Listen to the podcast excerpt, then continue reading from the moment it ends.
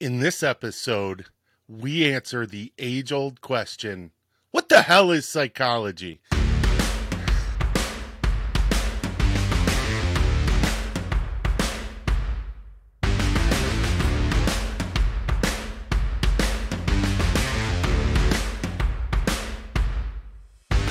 All right, hey, welcome back. My name is Michael Sahno, and as you've probably guessed, we are no longer in Michael Sahno Has a Podcast. This is now officially the Sea and Land Fitness Podcast, um, which is sponsored by Sea and Land Fitness. And today, today, today, I'm so excited. I am so excited. I've been trying to get this guy on forever. Um, he has been well, we're not going to use the word dodge. Did I just use the word dodge? I think I did. He has been not dodging me, but he is finally here. Dr. Garrett Beatty. Um, welcome to the show. Thank you for having me, Michael. It's a pleasure. And I have been dodging you. I'm a hot commodity. All right, now For anyone I listening, I'm not really a hot commodity, other than my kids constantly get sick every time we've scheduled this. So I've had a lot of car pickup duty. But not only that, uh, with the multitude of emails uh, that I wind up getting from you that are not directly sent to me, I'm just in the email chain. You are incredibly busy, so the fact that you're here is amazing. Um, now you are. All right, are you ready for the CV rundown? Um, you are an associate produ- uh, professor at the University of Florida um, in the Department of Applied Physiology and Kinesiology, College of Health and Human Performance. Um, your research focus is the influence of emotional experience, emotion regulation, and attention on motor performance. Uh, big science. Um, athlete development, mental skills training, injury rehabilitation, and coaching. And you are the creator of the temporal influence model of emotion regulation, or the Timer. Yes, the timer model. Um, welcome to the show. So, uh, you're finally here. Tell us. Uh, I, I, I would say tell us a little bit about yourself, but can you put a little more, uh, uh, a, a little more depth to all the stuff that I just said? Like, make me more of a human being than a AI professor bot? Yeah, sure. Um, one, um, I, one of my roles here at UF is also the director of academic technology and innovation, and people Whoa. routinely walk across me in the hallway or over me, maybe not across me, um, and say, "Hey, tech guy, we have a question." Um, and I always think it's funny because not many of them know that I actually have a farm, and really, like when I get home from work, the last thing I do is want to pull up any technology. So I'm a farmer tech guy, I guess, maybe, to make me a little bit more interesting than just this sport psych professor guy. Well, that's one of the things that a lot of people don't realize about Florida, and especially where Gainesville is. Gainesville is in the heart of Florida farm country, so to speak. Yeah. Um, and how is the farm going? It's going well. I actually uh, was doing some chainsaw work on some trees yesterday with my uh, with my son. So Get out of fun. here. Yeah, Now, how old is your son? Tell everyone. he will be seven in May. Was he, did you have him working the chainsaw? Oh, he was juggling them. Oh my gosh, that's awesome. Well, no, no, no. the we timer, safe distance, hundred feet or more away, and then, until it's turned off, and then he's he's on lift the limb duty for now. awesome. Um, all right, so your main focus. So I, I actually have a question before we get into it. So the first question is, what is sports psychology? But as you answer that question, can you tell us why sports psychology is in the health and human performance department and not the psychology department? Yeah, maybe I'll answer the question, "What is sports psychology?" and then we'll kind of naturally get there, All right, cool. or maybe unnaturally. uh, as we work through it. It may make more sense why I just said that. Uh, so, simply stated, and this is going to be like painfully obvious, and you're like, okay, who is this guy? Sports psychology is just the application of psychology to sport, uh, which seems really simple, straightforward, but then you start kind of unpeeling the onion that is the broader field of psychology and all the uh, the subdisciplines within psychology. So there's clinical counseling psychology, which is really mental health focused. That can be applied to sport. There's cognitive psychology, so decision making, information processing. That can be applied to sport. Social psychology can be applied, teams, leadership, yeah, sure. fan behavior. So every subdiscipline that exists within psychology has an application to sport. And so the, the concept of what sports psychology is can get really confusing really quickly uh, as you start looking at these nuances and then all the specific uh, expertise areas that individuals in the broader field of psychology have. In terms of how sports psychology at the University of Florida found its way into a kinesiology department, it's not an uncommon model. Um, most kinesiology departments started in a department of physical education back in the 20s, 30s, and 40s uh, when state funded universities were emerging and physical education became a big component of uh, the, the, national educational agenda. And then over time, as science evolved, um, the physical education moved more towards a kinesiology and physiology focus, uh, much more basic science leading.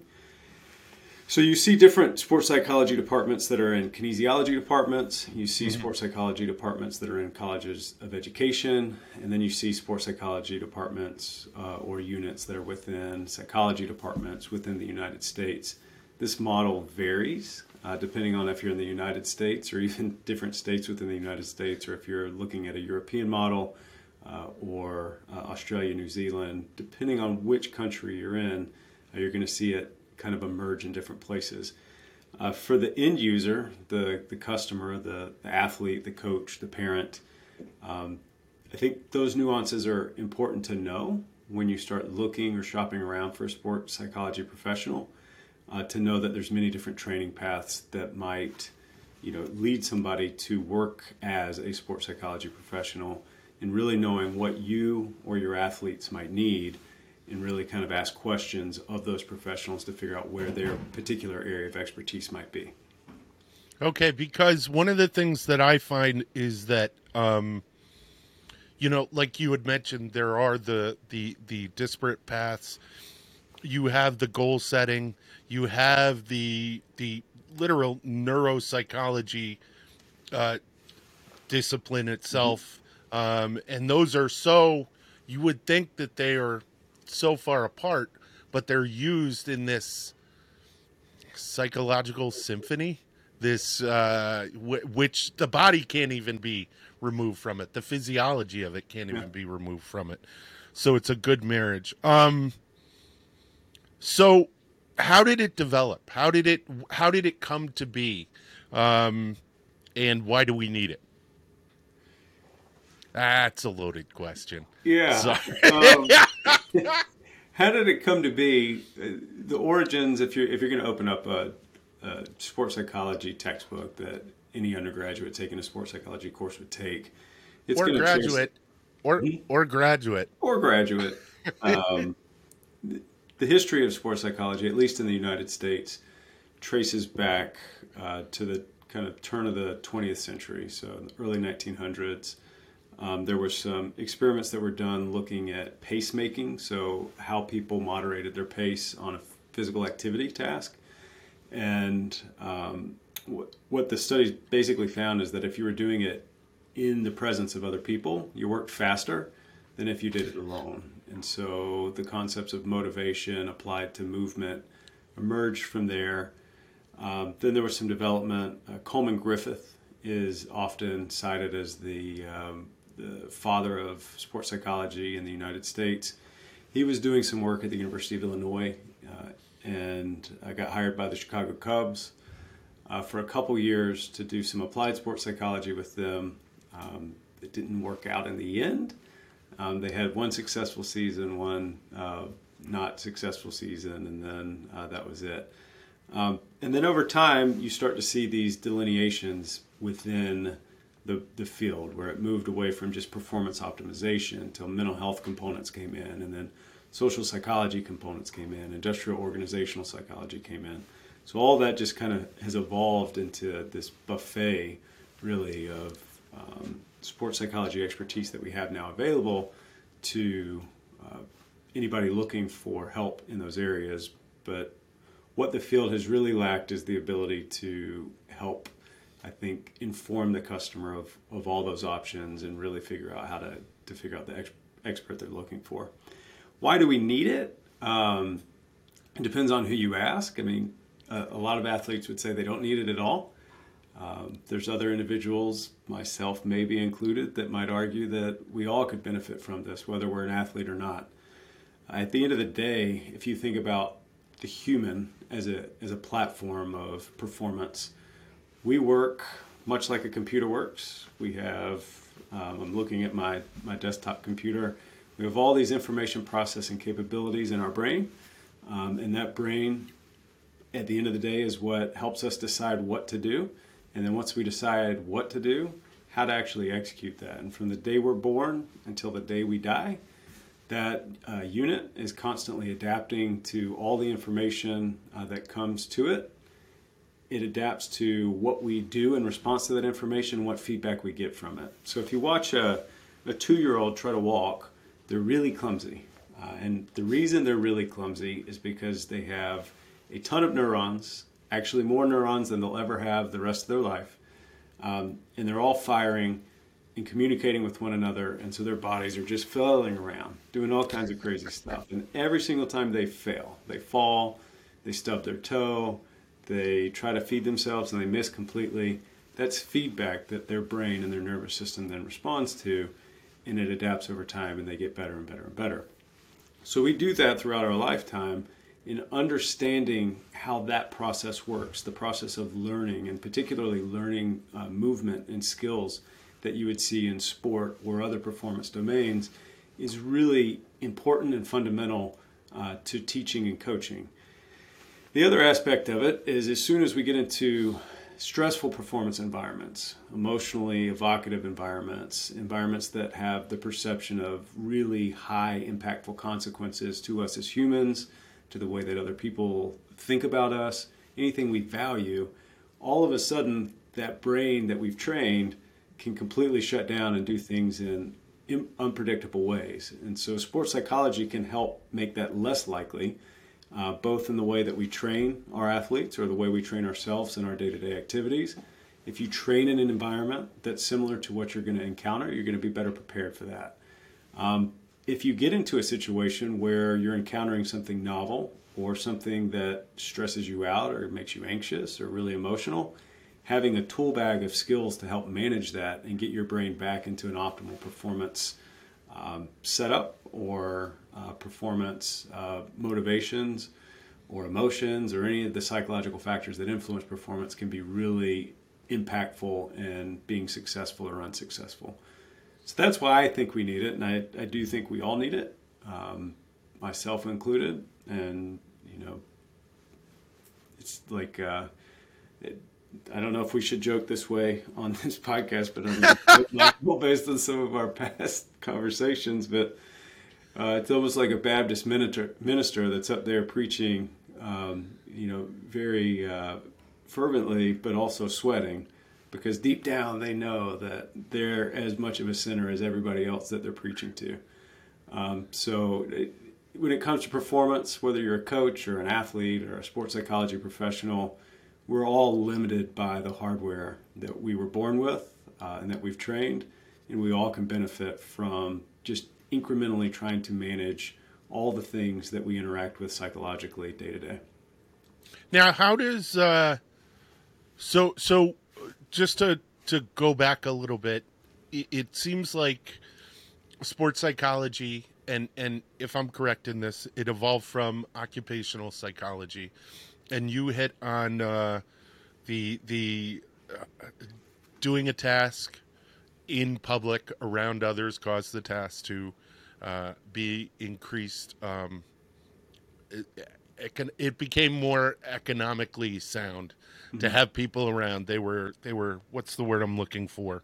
Um, they were able to do the task quicker mm-hmm. around other people. So would the would would it have been sold to the Cubs as because for back then being a baseball player was a job. It wasn't it wasn't like like we see it as this this pinnacle, this evolution of performance, this this pedestal that we put athletes on. Oh, they were put on pedestals back then too, but if you speak and you look at the history of baseball, they were these these guys looked at it like a job. So is that how it was kind of sold back then?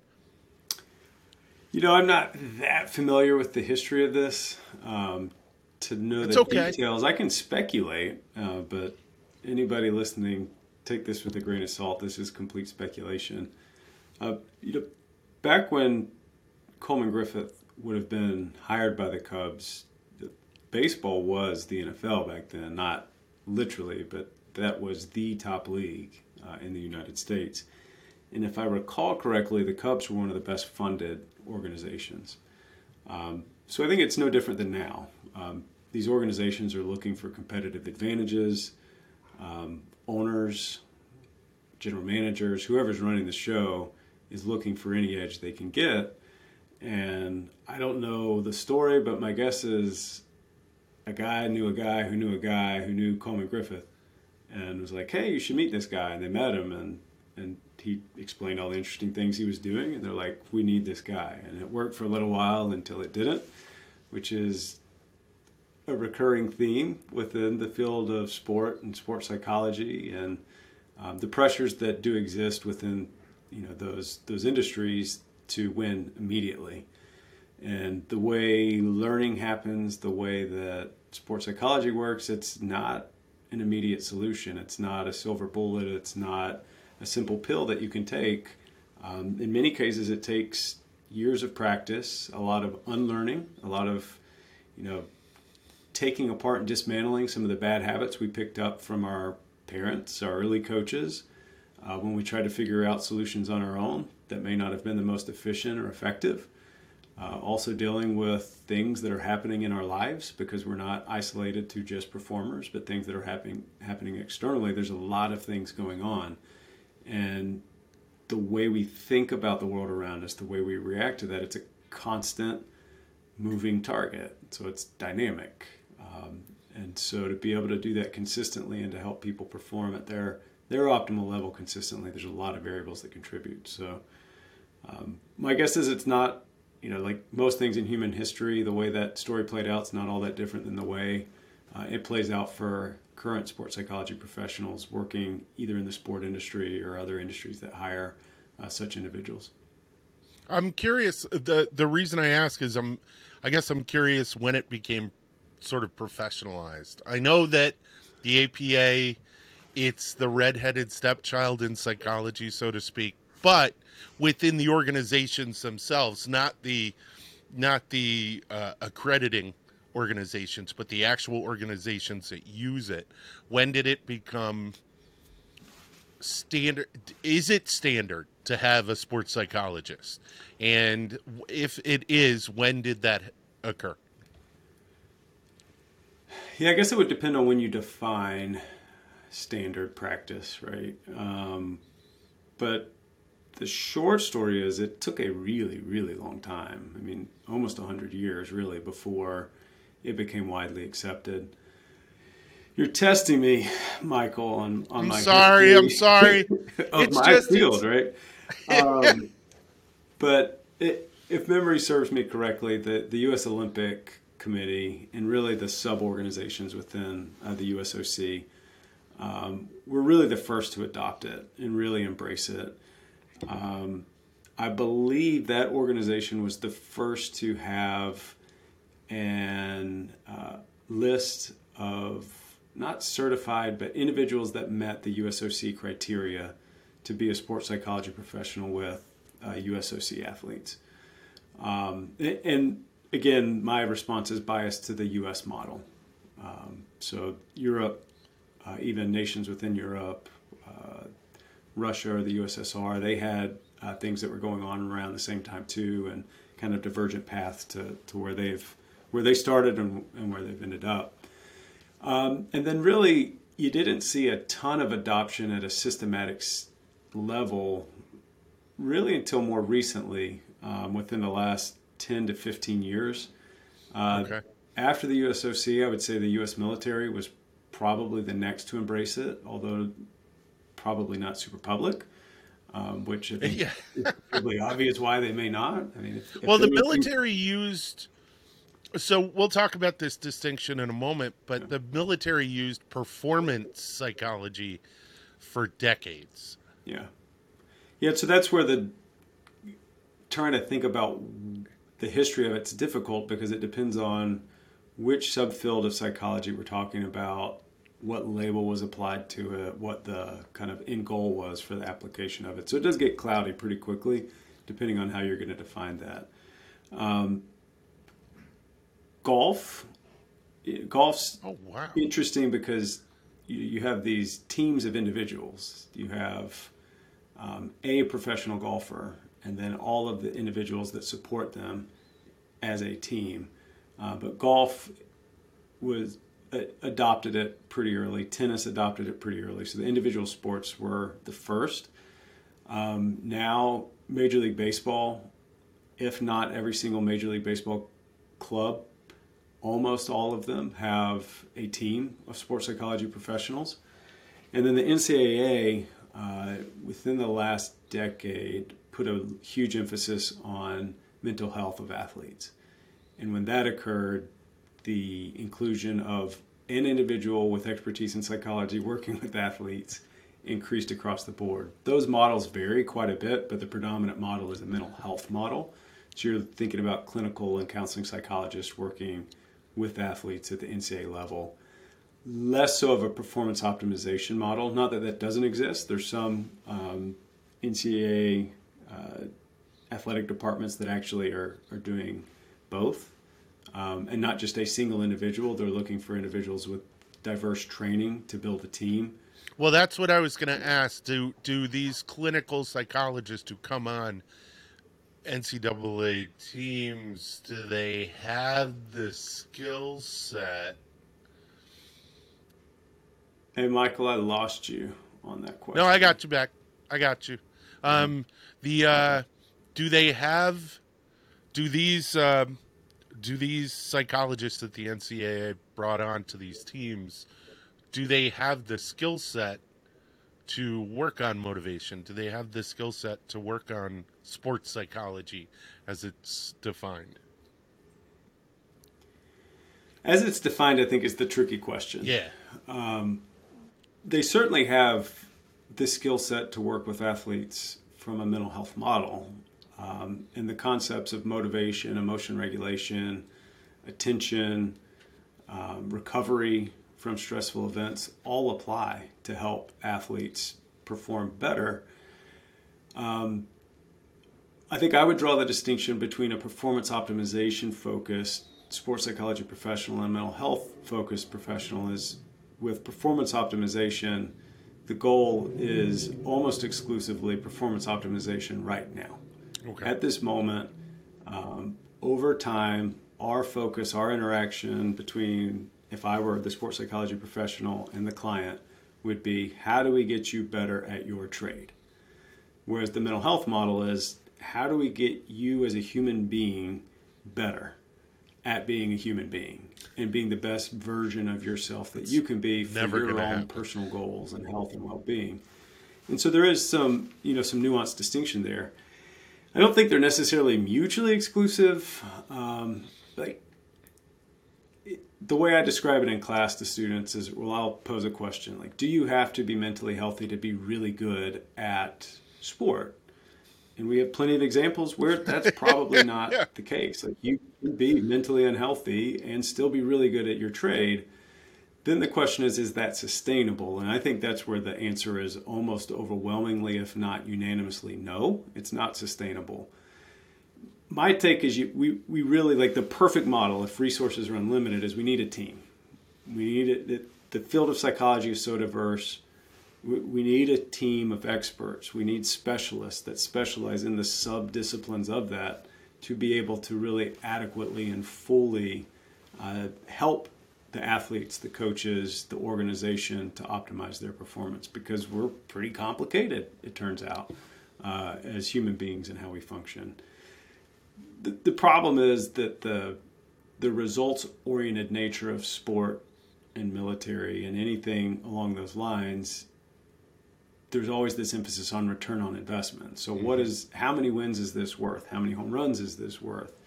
Um, how many lives saved in um, you know a military campaign is this worth? And with psychology, I think it's really difficult to measure. Um, and you know, well, mental health, I think, is it's oh, longitudinal. I think, I think it's. So you're right. It absolutely is difficult to measure, but it's almost as if we don't spend enough time in exploring it to see if it actually works. Yeah, you're. I mean, preaching to the choir. You're not going to get an argument from me on that. I mean, I, I do think more money should be invested in this space from organizations and more resources investigating like data informed practice. So, what are we doing that's working? What are we doing that's not working? Why is what we are doing that's working working? And why is what we are doing that's not working not working? And then incrementally get better at that so that it is truly you know, a scientific practice of applied sports psychology. That to me would be the gold standard. I don't know how many places that exists um, systematically anyway. I know there's many organizations that are attempting to do this. Um, University of Florida. Well informed enough to speculate on how effective it is at this point. So um, the University of Florida is, is, implementing that with their sports programs. I've spoken to people on the uh, the women's swim team, the track team. There are a lot of uh, sports psychology as well as mental health um, resources for the athletic department. Mm-hmm. Um, yeah, and the NCAA uh, member institutions have invested widely in this space. Again, you get many divergent models as to what a different athletic department might do from another athletic department. Uh, but even at the mid major level, there's job postings almost weekly uh, in this space. But again, the desired criteria and expertise for those individuals varies quite a bit. Now, since there are so many different models, is someone taking a look? Is someone using it as a piece of research uh, across time to like say, okay, um, North Carolina is doing this, University of Florida is doing this, University of Washington's doing this, um, and and looking at the actual performance data. Do you know of anyone who's doing that right now? No. Uh, while that kind of study would be really interesting and worthwhile to know, uh, it would be almost impossible to pull off. The way the closest thing you get to that kind of study is more of a, a systematic review where you would go through the process of defining what each organization's doing just as a comparative study. After that, it gets really difficult, arguably impossible. I would lean towards impossible to link whatever those models are to the performance outcomes because there's so many different variables that would contribute to improved performance. First and foremost, yeah. the single most important variable in success uh, in any type of movement domain is the platform you're working with. So, how good are the athletes that you have? And if you have bigger, stronger, faster athletes, you're going to win more often than not. Um, and again, this is why I think there's not as much investment in the sports psychology world as maybe I would like to see, and many others um, in, in, my field that would like to see more and see the value of it. Is when that is the number one most important thing, you're going to see the most investment in recruitment, evaluation, um, investment in those athletes themselves. If we're talking about a professional model, so how much they get paid, because the difference that sports psychology makes is when all else is equal the team, the organization, the individuals that have optimized their psychological approach, that's who's going to win. Uh, but we're not at that point where there's so much talent in the talent pool that there's enough parity for sports psychology to be looked at as all right, we need the best sports psychology team to be our winning edge. Right now, it's just a luxury um, or a necessity from a mental health um, approach that organizations are viewing it. Because one of the things I just had like a big brainstorm, two big brainstorms, um, and one is if there was some type of database that could be put up where all the different uh, organizations could feed their data into, and then um, we could. You're the tech guy. Uh, we could. We could just uh, kind of sift through with uh, with this chat gpt or whatever. We'll find something. Um, but we could if we could set up some type of database and ask different organizations would you be willing to submit your data to this? And then we would have all these different data points. We could actually look at how all these or get the ncaa on board with something like this so we could have a big hard look at what is going on um, I think that would be an awesome thing. Oh my gosh, I'm seeing my doctorate. Um, the other thing is, uh, you mentioned something recruiting. Um, is sports psychology used in recruiting? And I'm curious how it would be used. Do are there are there batteries that that recruits um, fill out so we can say not definitively check this guy off or oh my gosh, this guy has all the little things we need. Um, I'm thinking of the grit scale uh, that was done by Duckworth, and I'm I'm curious about that. Is there anything? One, the database, but we'll hold off on that, and we'll maybe have a side conversation about that. Um, but the uh, in recruiting, is sports psychology used in recruiting? I'm sorry. I can't imagine that it's not. Yeah, right. No, you're fine. Like I, I can't imagine that it's not. Um, it, it, and by saying that, I mean I. But that sounds like some witch doctor stuff. You know what I mean?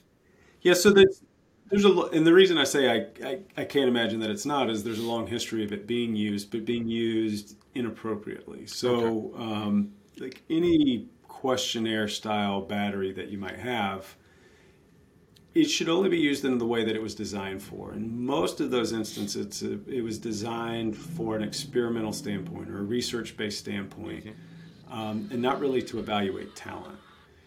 And there's certainly been a history uh, of where individuals within the sports psychology field developed uh, assessment tools that were intended for research purposes or intended for uh, intake purposes from a mental health model where coaches have gotten a hold of them and used them to evaluate who they were going to start or who they were going to recruit.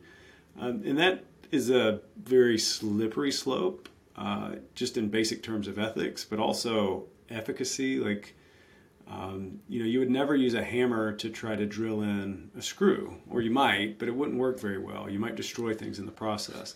And it's kind of the same concept here: is if a tool was developed for one purpose and you start using it in a different way, that's is pretty dangerous. Um, the any type of systematically evaluated assessment tool also goes through a long process of testing out the psychometrics to see what the reliability is, um, how well it applies to uh, different populations. When you start talking about social psychology in particular, time matters. Mm-hmm. So if it was developed in the 1920s versus the 2020s, there can be some huge differences in, in whether or not that, that tool is appropriate anymore. Um, but you do see it um, like the combine, the NFL combine. Mm-hmm. There's tools like I don't know if they're still using the Wonderlic, but it's kind of a cognitive psychology tool that's been used and it's been argued that it's been misused and misapplied in that context. Um, you know, I where I think it, I do think we'll see more of this, and you kind of touched on the AI component to it. Um, AI is going to have a dramatic impact in the sports psychology world it, across all industries, um, but I'll speculate on what I think it might have an impact in sports psychology. One is one on one interaction with a sports psychology professional can be cost prohibitive for many many athletes. Um, you know, it, short of the elite level collegiate uh, professional that can afford it, it's really not all that accessible because the training it takes to get to that level takes a long time. There's not a lot of sports psychology professionals, um, at least not those that have recognized designations, um, and it can get really expensive. Anybody that's played around with uh, these conversation bots like ChatGPT, um, Bing AI, which is or Bing Chat, which is essentially the same technology, just mm-hmm. kind of um, on top of the Bing platform. You can have real conversations, and I, I know there's instances within the sports psych- psychology field where people have requested um, different types of psychological skills intervention training plans, and it spits things out. Um, some of them are accurate, some of them are hallucinations that the AI comes up with, but eventually these AI tools are going to iterate and become more and more clean. I also think there will be instances where you see companies or individuals operating as companies that will actively work to build a platform. If you can imagine an app on your phone or an app in the metaverse, if we go down that path as a society, where you have a personalized uh, sports psychology professional that's really just an AI. Like this is no longer science fiction. This is certainly imaginable and probably um, imminent uh, within the next three to five years that there's going to be an opportunity here um, for that type of thing. From an assessment standpoint, I think when we think about skill acquisition and the way that people learn skills and apply skills, that's definitely a sports psychology application of the subfield of cognitive psychology and, and, and learning um, um, you know parts of psychology that talk about learning and, and mm-hmm. how the mm-hmm. brain develops so you could very easily develop dynamic sport specific tools to assess and evaluate athletes' abilities to know, understand their trade, make decisions within their specific position. Um, the way that virtual reality, augmented reality, renderings going, that's not unimaginable either. That you have somebody going through a training session without any competition, not physical competition, but what the athlete is seeing is physical competition. And whoever's wow. running it could manipulate that to see what the athlete knows. So it is probably being used. I don't want to say it is being used because I can't point to any specific teams or organizations that are doing it, but I would be shocked if they're not using sports psychology to evaluate talent. But I do think what is being done now is going to be viewed as not a joke, but you know, you know 10 15 years back we was like whoa that was cute that was really cute that we're trying our hearts were in the right place but you know maybe we were a little bit unethical there probably shouldn't have done it that way but man we weren't effective like we are now look at what we can do um, so I, I just i can't imagine a world in which if we're still competing in any domain that the interface of ai and psychology applied to performance is not going to become a major, major aspect of where organizations are trying to get a competitive edge.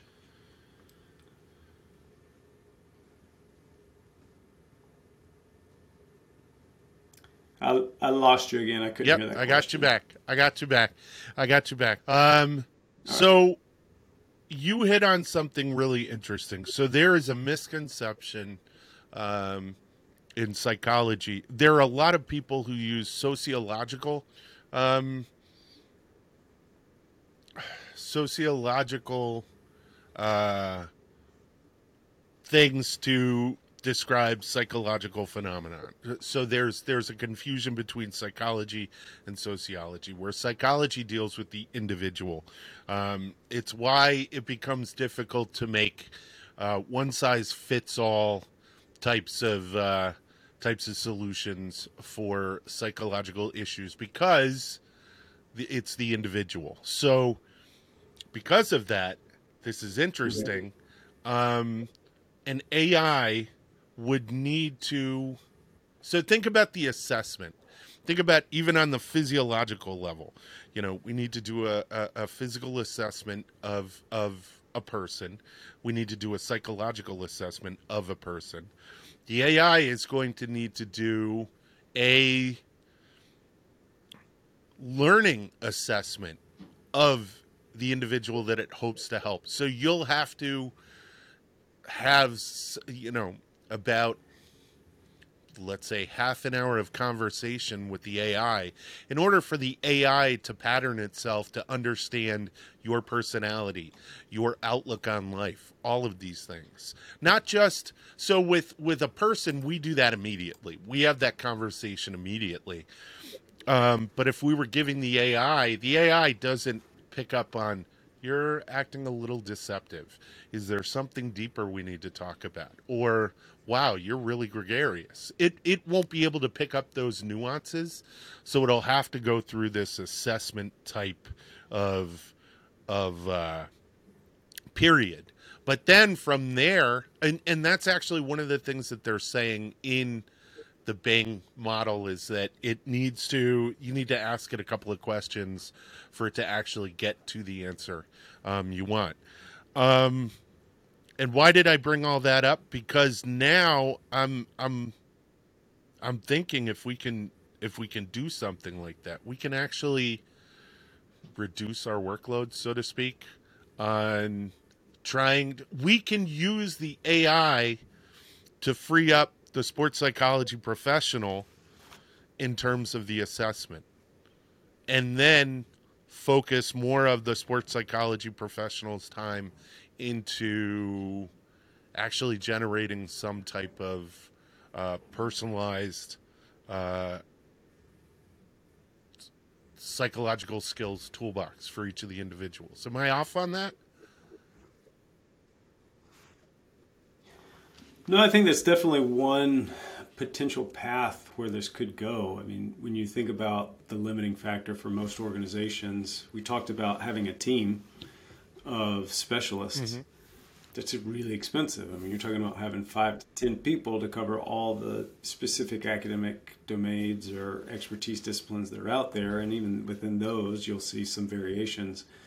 Um, and then if you're talking about, you know, an NCAA organization, so a member institution that has, you know, anywhere from 10 to 30 teams on it, maybe more than that. And those teams have athletes how many athletes in a 40 hour week can one individual see?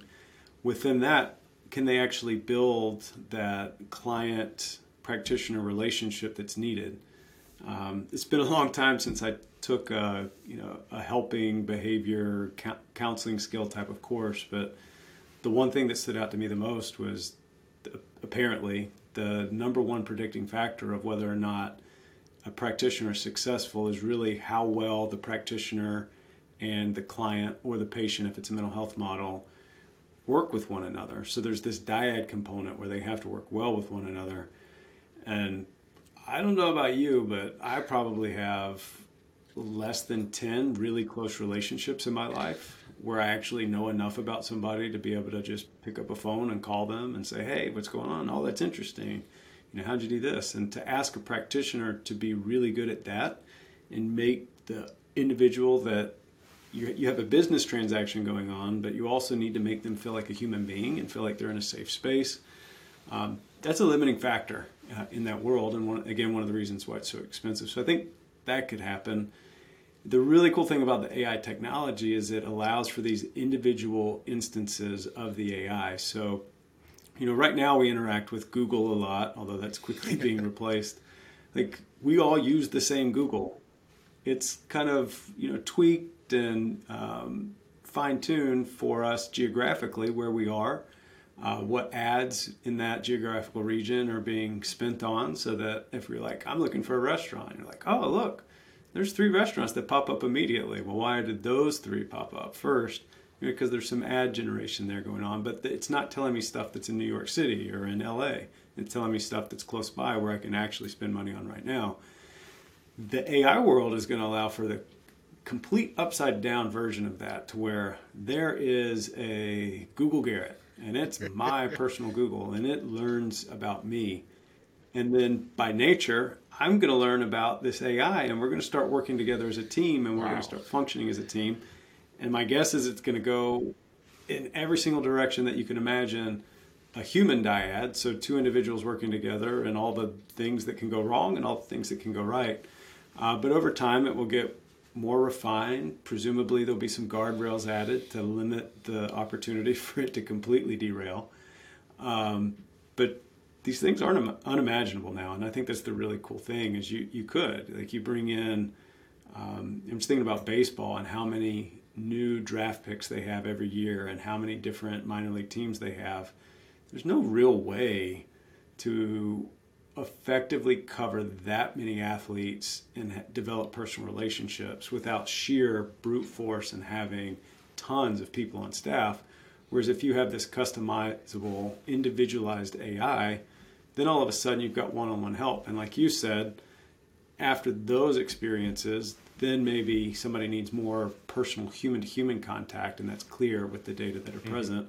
And then you target somebody that way. So it allows it, it might allow for um, these types of uh, decision tree um, organizational structures that are in place. Um, it does bring up another interesting aspect, though, that um, you know you pointed out, and that was that human to human interaction and, and what happens there. How do we optimize that? Does it matter? I think it does. We're talking about human beings. We're talking about human being problems. It's going to be hard for an AI to completely replicate that, at least currently. But we'll see. That's one of those fascinating questions that we'll have to to see how society plays. I out. am just trying to keep Skynet from going online. So my my plan is to make friends with the AI and get it so invested in me that it it just the Terminators never come. So there you go. We have gone. Like around the world around 12 times in this conversation. We've got to wrap it up. Um, is there anything you'd like to finish with?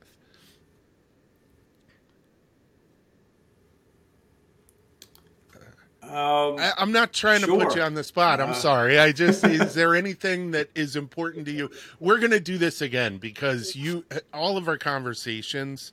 For those of you who don't know, Dr. Beatty and I, he's my advisor. He's also my friend, and we spend hours talking to each other when I can get a hold of him. But, anyways, um, it, it, we're going to have to do this again. Um, and for free. I don't charge at all.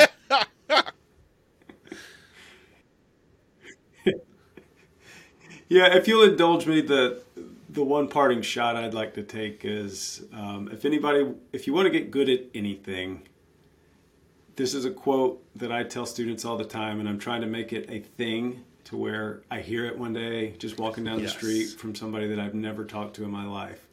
Um, and I'll be like, oh, I made an impact in this world. But the things you spend your time doing are the things you're going to become good at doing. That's just the way our brains and our nervous systems work. So if you're trying to get good at something, do it the way you want to get good at doing it and be okay with the mistakes and the errors. Learn from those. They're just data. Um, get better incrementally get better. Keep doing it the way you want to do it. Um, and you're never going to be perfect, but you're going to get close if you keep practicing it the way that it should be done. If you don't, you're going to be good at doing it the wrong way. Um, so just remember that whatever you spend your time doing, your brain gets good at doing that. That's awesome. Uh, Dr. Beatty, thank you so much for being here. Stick around for a few minutes. Um, all right, everyone. That is uh, that's the show again, Dr. Beatty, thank you so much. It's an honor to have you on. We're to have you back. Um, we need more farm updates. And our next conversation is to be why is it a sports psychology professional? Ah, okay, that's an interesting debate. Um, all right, uh, thanks a lot. I will see you guys next time.